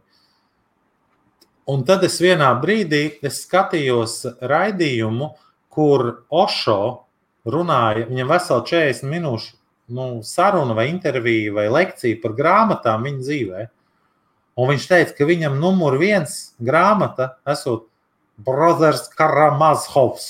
jau Dostojevski. Ja? Un es tā saku, nu, klausies, nu, ja, ja, ja meistars šitā saka, nu, tad man arī jāizlasa.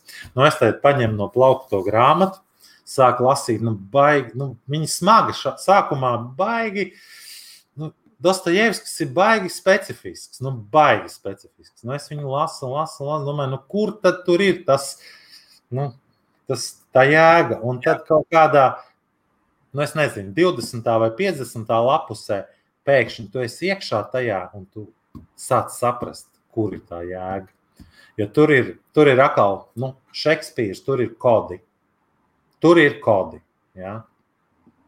Tas tāpatās kā Bulgākovs, Meistars un Margarita. Ja tu lasīsi vienkārši sižetu, tad nu, tam nav nekāda jēga. Ja? Tur ir vieni, vienīgi kodi. Jo, piemēram, par Bulgākovu es tagad nestāstīšu detaļas, es pateikšu vienu piemēru. Meistars un Margarita šī tik bieza grāmata. Nu, tā, abstrakt. Grāmata par to, ko nozīmē meistars un margarita, ir šī tik bieza. Ja? Man ir mājās tā grāmata, kur ir skaidroti, nu, principā tā skaidroti, kādi kodi ir grāmatā meistars un margarita. Ja? Par ko viņi ir. Nu, kaut kā. Kolosāli. Kol, tas, tas, tas ir šedevrs. Uh, tas ir šedevrs. Jā. Viņš, man liekas, viņš visu mūžu rakstīja. Kādas ezotērijas un astroloģijas grāmatas lasat? Es tev pateikšu, man ir apmēram pusotrs tūkstots ezotērijas maģijas grāmatas, sākot no 18. gadsimta vidus, man liekas, latīņu valodā man ir grāmatas. Ja? Ļoti daudz, ļoti daudz. Lasu viņas maz, bet eh, no astroloģija bija savādāk. To es esmu mācījies ļoti nopietni savu laiku. Bet ir, ir daudz. Jā.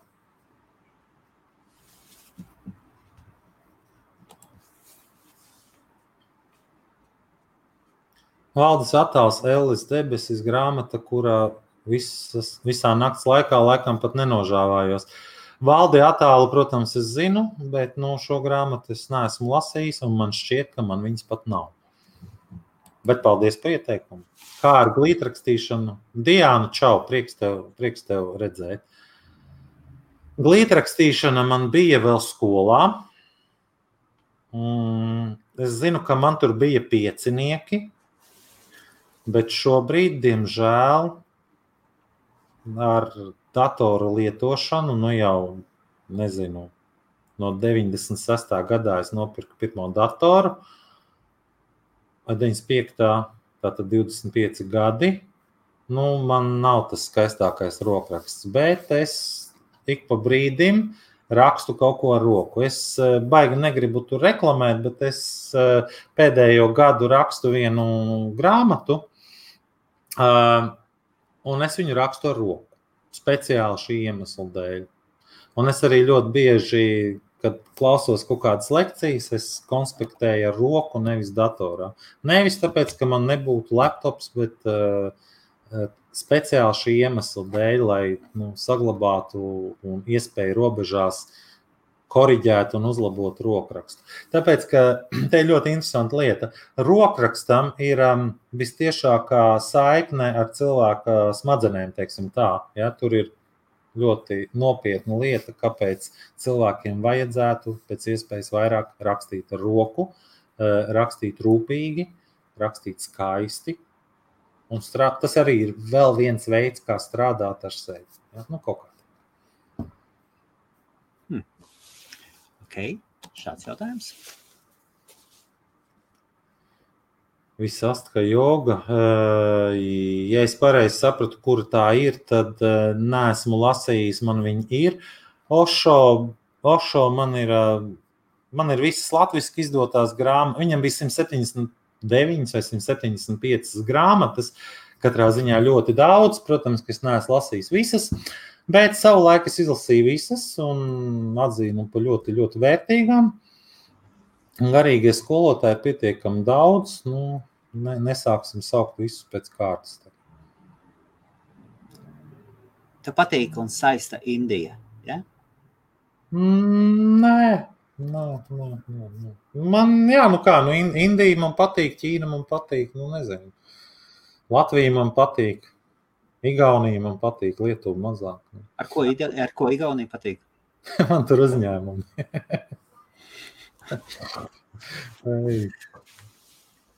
Es jokojos. Nē, nē, nu kā Indija, Indija ir viena no senākajām kultūrām, un tas ir patiesībā fenomenāli. Ja, teiksim, tu Indijā ieej kaut kādā nu, ciematā, ja, un tu saproti, ka šis ciemats šeit ir stāvējis 5000 gadus.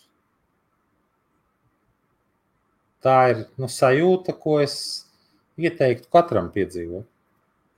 Un ne tikai tas. Bet, nu, Arī templi.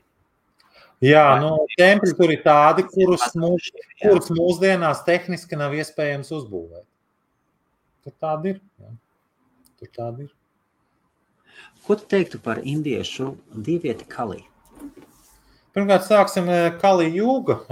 Ir tas laikmets, kurā mēs dzīvojam. Būt, man būtu uh, tā nav indiešu, tā ir veidiskā. Ja, un jāsaprot, ka te ir viena lieta, ko cilvēki baigi, baigi jauc. Veidiskā tā tad Indija. Nē, tā nav taisnība. Pirms mēs, pirms mēs ejam tur, mums jāpaskaidro, ka Indija, Indija ir tā kā padomju savienība cilvēkam no malas, kas nezina. Jā. Tā ir būtiska teritorija kā padomju savienība, kur ir samesta vesela kauze daudz dažādām tautām, dažādas Jā, reliģijas. jā, jā, jā, Tas tāda maza, maza atkāpīte, lai Tīri Tas pats ar citu ir. Jā. Jā. Jā. Uh, es baigi neiešu tagad detaļās par kālī, bet uh, par to, ka uh, vēdiskās zināšanas, vēdiskā kultūra, Indija ir tā vieta, kur viņas, viņas ir saglabājušās. Ja? Vidējam indietim viņas ir transformējušās un degradējušās hinduismā, kas ir reliģija. Ja? Uh, tas ir ļoti, ļoti tālu no tā, kas oriģinālā tas ir. Bet uh, viņas tur ir tempļos saglabājušās. Ja? Tā ir vienīgā vieta pasaulē, kur viņas ir saglabājušās. Tā nav indiešu. Viņi vienkārši atrodas Indijā. Ja? Tā ir sanskrita kultūra. Indietis jau nerunā sanskritā. Tas būtu pārāk skaisti. Tā būtu. Kaut kā tā. Pa kāli es tur nu, baigi negribu iet tagad. Man būtu ļoti labi, es neesmu, es neesmu atradzis uz doto mirkli cilvēku, kuram būtu viedoklis par uh, cilvēkiem, kas sekoja nāves divētēm. Man būtu kādreiz ļoti interesanti. Iespējams, jāizbrauc uz Indiju, jāparunājās. Uh, šāds jautājums. Nu, jā, nu, Linda saka, ka Taro skolotāja likums rakstīt ar roku, jo teica, ka tas nosēž smadzenēs. Es nezinu, vai tas nosēžās, bet tas uh, sinhronizē smadzeņu darbību. Pilnīgi viennozīmīgi. Taro. Kāds jūsu domas par taro? Rakstīt ar roku. Taro, uh, taro ir viena ģeniāla un fenomenāla sistēma. Ja? Uh, tā, tā ir fenomenāla sistēma. Es neesmu taro speciālists, es bišķiņu zinu, bet es, es negribu par to runāt. Un tomēr to, ko tu zini, iespējams neprecīzi, un tomēr uz doto mirkli tava saprašana par taro. Mm, Es pirms brīža teicu, ka es negribu par to runāt. Tā ir mana galējā atbilde. Es trešo reizi neuzdošu jautājumu, tāpēc, ka Paldies! šeit ir apstājies. Man nav komplekss runāt. Vienkārši, ja es šobrīd jūtu, ka es par to negribu runāt, es par to Jā. negribu runāt. Pēters kļaus lekcijas, visu cieņu Pēterim. Pēters ir ļoti daudz ko sapratis dzīvē. Ļoti daudz ko sapratis dzīvē.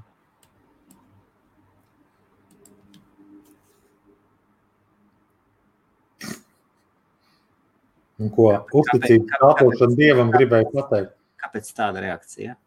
Es izliku, varbūt nekas nav uzrakstīts, un tomēr, À, tāpēc es nesapratu. Ā, un to, un tomēr tur ir tikai profils vai lapa. Nu, mazums, es nezinu. Kristietība.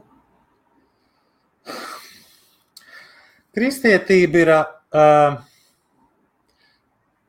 ārkārtīgi primitīva, garīga sistēma. Ļoti, ļoti, ļoti, ļoti primitīva. Uh, ir jāsaprot to, ka kristietība tika radīta priekš vergiem, priekš sabiedrības zemākā slāņa, priekš viņu izpratnes, priekš viņu vajadzības. Ja? Tas ir vēsturisks fakts, tas nav mans viedoklis. Tas ir vēsturisks fakts. Divas reliģijas tika radītas, nu, vairāk, bet principā divas reliģijas tika radītas sabiedrības apakšējiem slāņiem. Tas ir tā ir kristietība un islāms. Ja? Tas ir. Nu, Kas viņas radīja? Kristietība tika radīta mākslīgi 320, mūsu sistēmā 325. gadā Nikejas koncilijā Romā pēc imperatora Konstantīna rīkojuma. Ja? Bet, nu, es baigi, man ir vesela lekcija, divas stundas gara par kristietības vēsturi. Nu, es negribētu tagad tajā iet iekšā. Ja mēs, teiksim, paņemam vienkārši baušļus kā tādus, ja, tās ir pareizas lietas. Neviens jau neko nesaka. Es jau nesaku, ka tur kaut kas nepareizs. Ja. Es esmu daudz runājis un daudz skaidrojis kristietību, kas tur ir labs un kas tur nav labs kā ir jātulko dažādi slaveni, slaveni uh, Bībeles citāti, ko viņi patiesībā nozīmē. Bet, nu, to visu var atrast, piemēram, manā profilā, ja pameklē. Nu. Piemēram, viena lieta, kas būtu katram jāsaka. Viena lieta, es esmu ceļš, patiesība un dzīvība, kas man, tur bija, kas man seko, tas mirdams nemirst, vai kaut kas tam līdzīgs. Ja? Jā. Uh, Nav, es neesmu savā dzīvē saticis nevienu mācītāju, kurš varētu šo izskaidrot. Visi kaut ko ļūrina, kaut ko ļūrina, kaut ko riņķī apkārt stāsta. Un es viņam nevienam neesmu teicis, ka es esmu studējis teoloģiju, teoloģiju studēju savu laiku, ja, Lutera akadēmijā. Un viņi visi runā to, ko viņiem ir iemācīts teikt. Ja. Bet nevienam nav sapratni. Nevienam nav sapratni. Tāpat tās neviens nevar atbildēt uz to, ko nozīmē iesākumā bija vārds. Neviens nevar atbildēt. Visādi tur nu, kaut ko riņķī apkārt, kaut ko runā, bet neviens nesaprot, kas tas ir. Ja? Iesākumā bija vārds, nozīmē to, ka visa pamatā ir skaņa. Šajā pašā brīdī, kad cilvēks ir skaņa, realitāte ir skaņa, viss visums vibrē noteiktā frekvencē. Un jebkura problēma ir novirze no, no šīs frekvences. Ja? Viss. Visa pamatā ir skaņa. Šeit valsts žonglē ļoti meistarīgi ar divām grāmatām, ar ļoti lielām laika gadu starpībām. Viena lieta nāk no otrās daļas, pirmā, otra no pirmās. Jā, uh, nē, nu tas ir skaidrs. Tu man, man ļoti, pareiz, man ļoti patīk, kā tu žonglē. Un, un, Man, man ļoti, man, man ļoti, ļoti, ļoti patīk. Bet es vēl neesmu, neesmu palabojis pirmo citātu. Es esmu ceļš patiesību un dzīvību. Ja? Um, ir pilnīgi un absolūti skaidrs, ja, ka Jēzus mācīja primitīvu budismu. Ja. Uh, es esmu ceļš. Ja mēs aiz, aizrokamies līdz aramiešu valodai, tad oriģinālais teksts uh, būtu aptuveni tāds: es tiek ielikts pēdiņās, un tālāk tas teksts ir tāds: ir ceļš, patiesība un dzīvība. Respektīvi, meditējot uz savu es, ir vienīgais veids, kā atrast patiesību. Nav cita ceļa. Nevienam nav jātic kaut kādam mistiskam vīram, kurš kaut kad ir dzīvojis. No tā nekas dzīvē nemainīsies. Bet, ja tu ir tikai viens ceļš, meditācija uz terminu es, ja, tas ir tas, ko viņš patiesībā mācīja. Tīrākais budisms. Viss pārējais ir pēc tam mainīts un tā tālāk. Ja? Nu. Budismā uz kalnu galu ir daudz takas. Mm -hmm ir. Nē, tas ir tev taisnība, bet tas ir bijis par kaut ko citu. Ja? Okay. Tas ir pirmais solis, ja teiksim, cilvēks, kurš atrodas kaut kādā telpā, kaut kādā realitātē, kamēr viņš neuzdos sev jautājumu, kas es esmu, viņš vispār nekur, nevienu soli tuvāk kaut kam nav spēris. Ja? Nav iespēja. Tur nekā nav, un tur nekā nav. Viss ir tur iekšā. Kā tu skaties uz, uz vispār uz cilvēci un to, kā attīstās cilvēce un mm. reliģijas, un vai mēs ejam uz priekšu, vai mēs degradējamies? Vai... Mēs degradējamies, pilnīgi noteikti. Cilvēce, cilvēce degradējās no augstākā punkta, iet uz zemāko punktu. Tas ir jau, man liekas, veidās pirms 5000 gadiem ir eh, izteikta precīza notikuma secība. Ja? Eh, jebkura spēle paliek ar vien sarežģītāku. Jebkurā spēlē paliek ar vienu sarežģītu. Un tas ir loģiski. Ja, eh, jo kas ir cilvēks? Cilvēks ir garīga būtne. Un simt punktu mūsu vecmāmiņa paudze bija daudz garīgāka nekā mūsu, mē, mūsu paudze. Ja? Jo ir līdzsvars. Ja tehnoloģijas iet uz augšu, cilvēka, cilvēka garīgums iet uz leju. Tas, diemžēl, ir fakts. Ja? Bet Jā. individuāli iespējas cilvēkam ir jebkuram un no jebkura punkta.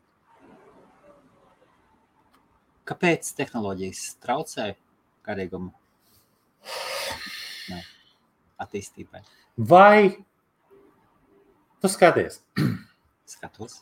Manā bērnībā, tur kaut kādi 80. gadu sākums, lai piezvanītu draugam, skolas biedram vai kaut kam, bija jāiet 3 km līdz telefona būdiņai.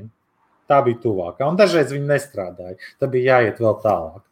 Um, tagad mums ir visas iespējas kontaktēties, bet cik garas ir mūsu e-pasta vēstules? Čau, kā iet punkts. Ja?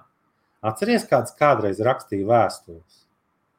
Es atceros, es mācījos, studēju Dānijā, un man tēvs rakstīja vēstules. Tās bija uz trīs lapām. Es viņam atbildēju vēstules divām, vai trīs, vai četrām lapām. Protams. Tagad būtu Vācijā. Čau, kā iet? Nu, Lūdzu, tev viens piemērs. Nu, vai tā nav? Un? Un? Labi, piekrītu. Un? un kur tur degradācija? Nu, degradācija. Kurš šodien var uzrakstīt četras lapus vēstuli garu? Neviens vienkārši to nevar izdarīt. Ar toreiz tā bija norma. Es saprotu, ja to pašu četras eh, lapus garo vēstuli mēs nu, sūtītu e-pastā, nav jau problēma. Ja? Mums ir primitīvas sarunas. Ja? Izņemot jūs. Mēs, vien, mēs vienreiz ar sievu piefiksējām, ka mēs sēžam vienu vakaru pie kamīna, nu, kas skaidrs, nu, tāds nu, romantiskais vakars. Vīrs un sieva sēž pie kamīna. Un tas izskatījās tā. Es sēžu un viņi sēž. Un tad mēs vienu brīdi, es, es piefiksēju, es neatceros, vai mana kundze to. Eh, mums, paldies Dievam, tā nav ikdiena, bet mēs šādu brīdi piefiksējām. Un es, ne, es šobrīd neatceros, vai tas bija es vai mana mīļā kundze, ka mēs šitā sēžam, tad īstenībā telefonā bācis. Piefiksē, kamīns kurās, mājām miers. Tu sēdi ar mīļoto cilvēku telefonā. Un viens no mums aizsūtīja otram, pieņemsim, WhatsApp ziņu eju, kas notiek. Saprot? Un tad saprot, ka nu, nu, nav jau tas viss normāli. Zin kā, starp citu, ļoti interesanti, tas pats Ošo, ko mēs te pieminējām, nu, nezinu, kaut kādā 70. vai 80. gadā, teica tā, ka nākotnē cilvēkiem katram būs maziņa, nu, kā viņš teica, ierīcīte, ar kuru viņam būs pieejams visas pasaules bibliotekas. Reku tā ierīcīte ir, mēs visi viņu pazīstam. Kurš to izmanto? Ko mēs tur darām? Mēs skatāmies kaķīšus, zaķīšus, lasām stulbas anekdotas. Nu. Bet tā nav. Iedomājieties, nu, ka, jā, kas notiek pēc nāves?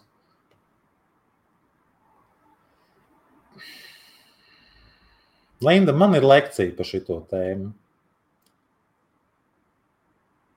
Es nestāstīšu, kas notiek pēc nāves. Man ir ārpus ķermeņa pieredze, zinu, kā tas notiek, bet um, bailes pārvarēt tev nepalīdzēs grāmata. Tev ir jāierauga, kas tu esi, un tur tev vajadzīga meditācija.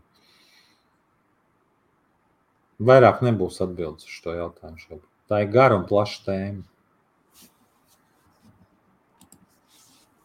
Es nākšu kā mazākais no maniem visiem un tiesāšu katru pēc tā, kā mani saņems, Jēzus esot teicis.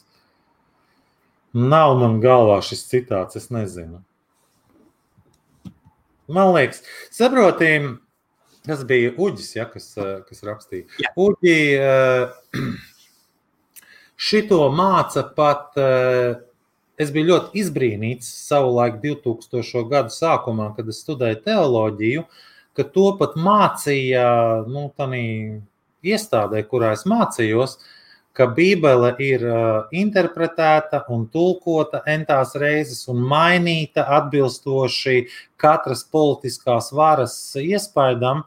Un mana svētākā pārliecība ir, ka tad, kad tu esi visu apguvis, visu iespējamo, nu, tad tu arī Bībelē atradīsi kaut ko vērtīgu. Bet uh, nu, nav tur konsekvences. Nu, nav. Atsevišķi ņemtas dažas lietas ir ok, bet grūti ir ar viņu sākt. Ja? it sevišķi, ja vēl cilvēks baigi nu, nozombējās ticībā, viņš visu viņš apstādina sev attīstību. Tā kā šis varētu būt uh, citāts no tiem, kas ir pielikti, pielikti no katoļu baznīcas, jo katoļu baznīcai bija tas mērķis panākt, ka, ka visi baidās un visi tiek turēti bailēs. Es pieļauju, es šajā gadījumā nezinu. Ja? Ok, šis ir valda viedoklis.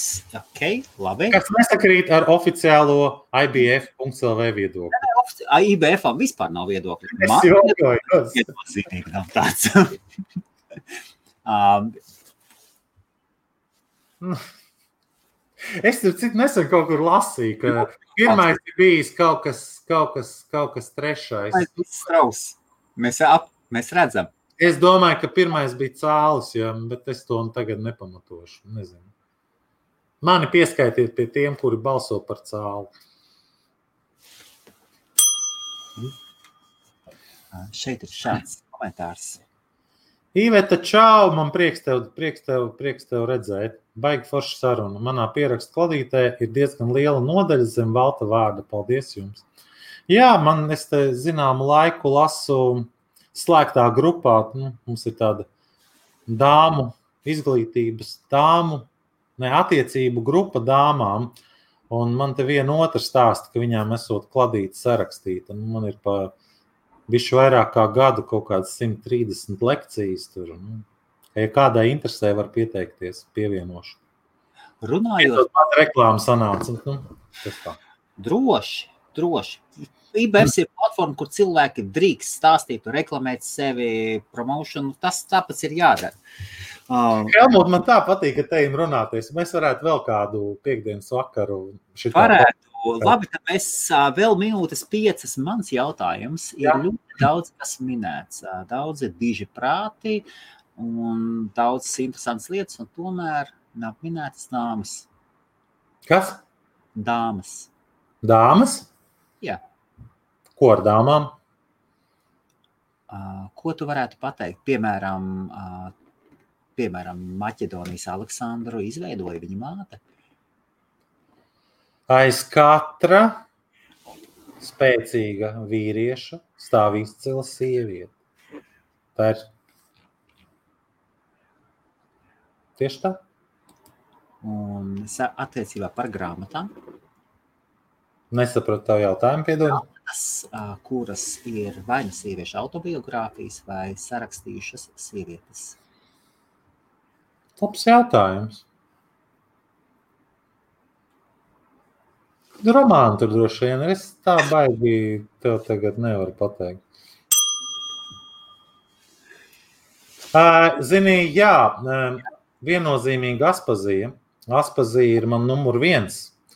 Eh, es viņas sid, lūgu Sidraba šķidrauts izlasīju vārds, man liekas, 12 gadu vecumā. Un eh, es nesen uh, speciāli meklēju, un atradu un nopirku par smieklu naudu. Man liekas, par pieciem. Nē, man pa vēl tā deva. Aspazīju kopotos rakstus. Un, uh, es tagad, nu, neesmu viņus, es viņus noliku plauktā un nelasīšu šobrīd, bet, uh, bet aspazīja, jā, tas ir man. Nu, man šķiet, ka nu, no latviešu, latviešu rakstošajām sievietēm, nu, man šķiet, ka numur viens. Nu, grūti tā iedalīt, bet, bet jā nu, viņa dzīvoja kopā ar, un acīm, nevis acīm redzot, bet pilnīgi skaidrs, ka ietekmēja mūsu, nu, manuprāt, dižāko domātāju Raini, kas vispār ir, es Raini priekšā varu šitā izdarīt. Ja? Uh, no, no Raina lugām vien var uztaisīt garīgo praksi, kas nu, desmit reizes spēcīgāk par kristietību būs. To es jums varu pateikt. Nu, pilnīgi noteikti. Uh, Bet par ainu atsevišķi, nu, tur viņam, kā viņas pēkšņi aizmirst, uguns un nakts, nu, tas ir, tā ir vispār nāves maģijas tēma. Nu, man liekas, vai nu, viņš, vai nu viņam dievs deva informāciju, viņš rakstīja, vai nu viņš bija augstākā līmeņa maks, viens no diviem. Es tā arī nu, savos 45 gados neesmu varējis saprast, jo nu, tas, ko viņš tur rakstīja, piemēram, Rainas ugunī un naktī, Jā. nu, To nevar uzrakstīt cilvēks, kas to nezina. Ja? Tur, ir, tur ir tāda informācija iekšā, ka vienkārši nu, tu šarmuļiet pa kauliem. Ja? Vai arī viņam nāca informācija, viņš viņu pierakstīja. Tā tas arī ir iespējams. Ja? Bet atgriežoties pie aspazījas, jā, atbildi ir tāda, ka nu, tā laikam tomēr ir mana mīļā aspazīja. Un es te priecājos, ka man nesen viens, eh, viens grāmatnieks eh, manai kundzei uzdāvināja 98, 898. gada eh, Fausta izdevumu latviešu valodā okay. ar Raņa ierakstu iekšā kur viņš bija veltījis šo grāmatu Fricim Brīvzemniekam. Man sieva kolekcionē Fausta izdevumus, retus, vēsturiskus, jebkurā valodā. Ja kādam ir liekas Fausta izdevums Japāņu valodā, droši var man viņu uzdāvināt vai piedāvāt. Es, man interesē tādas lietas. Jā. Labi, es izcelšu vienu komentāru bez komentāriem šeit valtam, es atļaušu, jo man personīgi, man ļoti patīk viedokļu dažādība, ļoti. Un no otras puses, es vienmēr tā diezgan tā, mm, tad, kad citam viedoklim vai citai ticībai vai kas tiek pateikts, ka jūs esat nepareizi vai neprecīzi vai nesat derīgi. Nu, kā cilvēki, nu, mācība ir labākais. Šajā gadījumā es atļaušu cilvēki, kas viennozīmīgi ir kristieši. Kristietis uzskata, ka Bībele ir ieskats dzīvē, bet savu dzīvi tu vari nodzīvot tikai tu pats. Un kā tu dzīvos, tas ir atkarīgs tikai no tevis. Ja? Jā, ļoti labi. Es varu ar šiem vārdiem parakstīties, jā, noteikti. Mans jautājums - māksla. Mums māksla. Māksla, jā. Nu, es nāku no mākslas vides. Man visu, visu bērnību, patiesībā visu dzīvi ir apkārt bijusi māksla, mūzika. Es esmu, pateicoties savam tēvam, nu, jau aizsaulē aizgājušajam, uzaugusi operas teātrī. Man bērnībā apkārt ir bijuši un joprojām ir pazīstami lielākā daļa no slavenākajiem gleznotājiem un tam līdzīgi. Tā kā man tā ir tāda nu, īpaša tēma. Jā. Mākslinieks, kas tagad tevi pēdējā laikā ir pārsteidzis un ienācis tavā dzīvē, sanāk neievērots.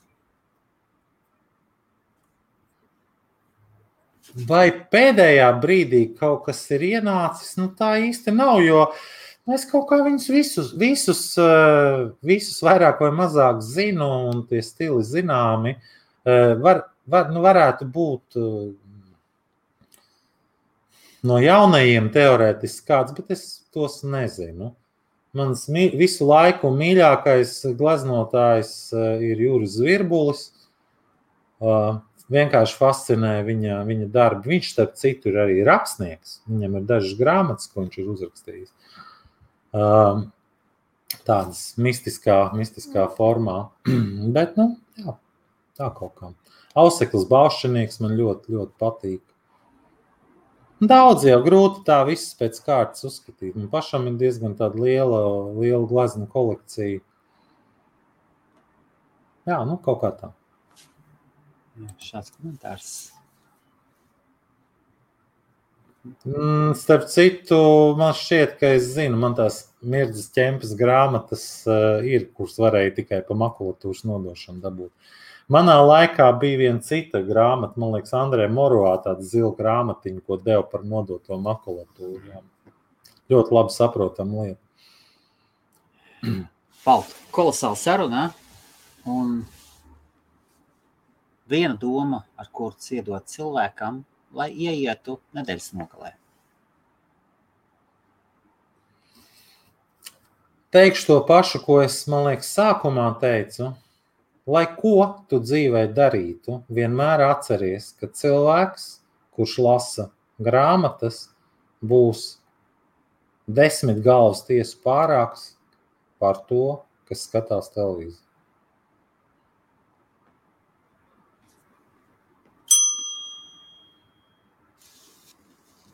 Nu, ko? Pietiks šovakar, vai, vai parunājot? Kā, kā, kā, kā ar tevi sazināties, kur tev pasakot? Man Facebookā vienmēr var uzrakstīt, eh, ja ir iespējams, es atbildēšu. Nevienmēr es uzreiz pamanu tās vēstules, kas ienāk tādā atsevišķajā mapītē, bet es droši var uzrakstīt. Ir kāds jautājums, var, var piesakot mani, mans kanāls, es lampa. Es gan viņu reti lietoju, bet nu, atrast man var internetā pilnīgi, pilnīgi droši. Meklējiet. Paldies, paldies, Valt! Klausās. Paldies! Uz tikšanos! Jauku visiem vakaru un jauku nedēļu. Uz redzēšanos, mīļie skatītāji!